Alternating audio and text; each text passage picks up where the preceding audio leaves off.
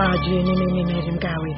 Rais wa Burundi Pierre Nkurunziza ametia saini sheria ya kuchelewesha uchaguzi wa bunge na mabaraza ya ndani hadi Juni mbili kufuatia maandamano ya jaribio na majaribio ya pinduzi.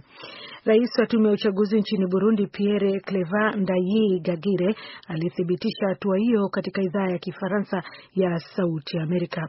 Msemaji wa rais aliwaambia waandishi wa habari leo kwamba rais alifanya uamuzi wake baada ya kupata ushauri kutoka kwa tume ya uchaguzi na maombi ya wapinzani na jumuiya ya kimataifa.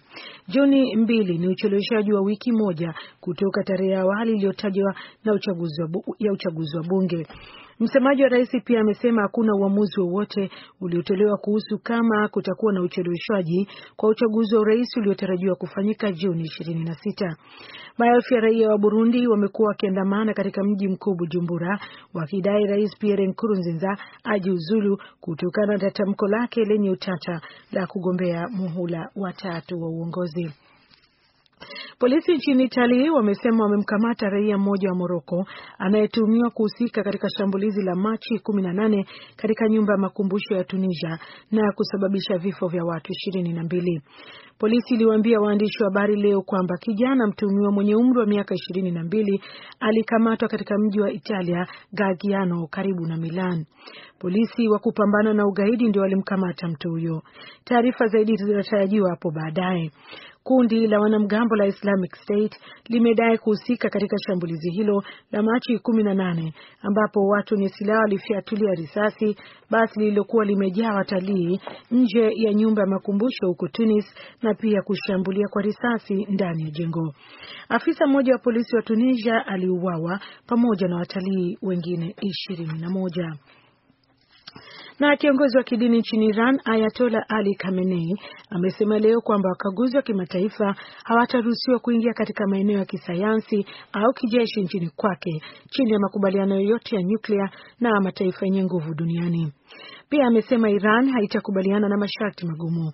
Wapatanishi kutoka Irani na kundi linalojumuisha Uingereza, China, Ufaransa, Russia, Marekani na Ujerumani wamekuwa wakifanya kazi kufikia makubaliano ya mwisho katika programu ya nyuklia na kwa na kupunguziwa vikwazo.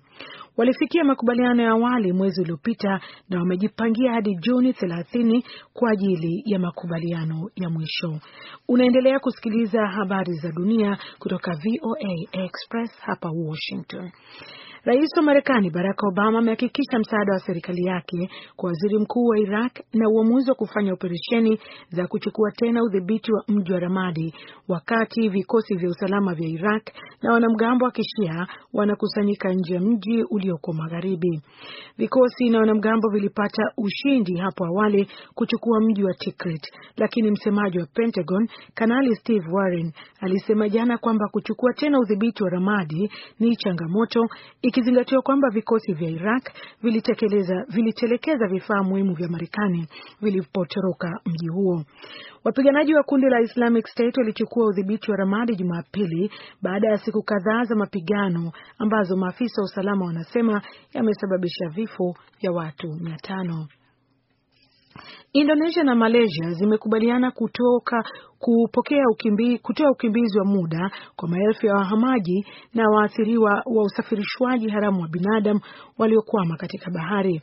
Makubaliano haya yalitangazwa leo kufuatia mkutano baina ya mawaziri wa mambo ya nje wa Malaysia, Indonesia na Thailand, nchi ambazo zilikuwa vigumu kukubali kuwahifadhi wakimbizi.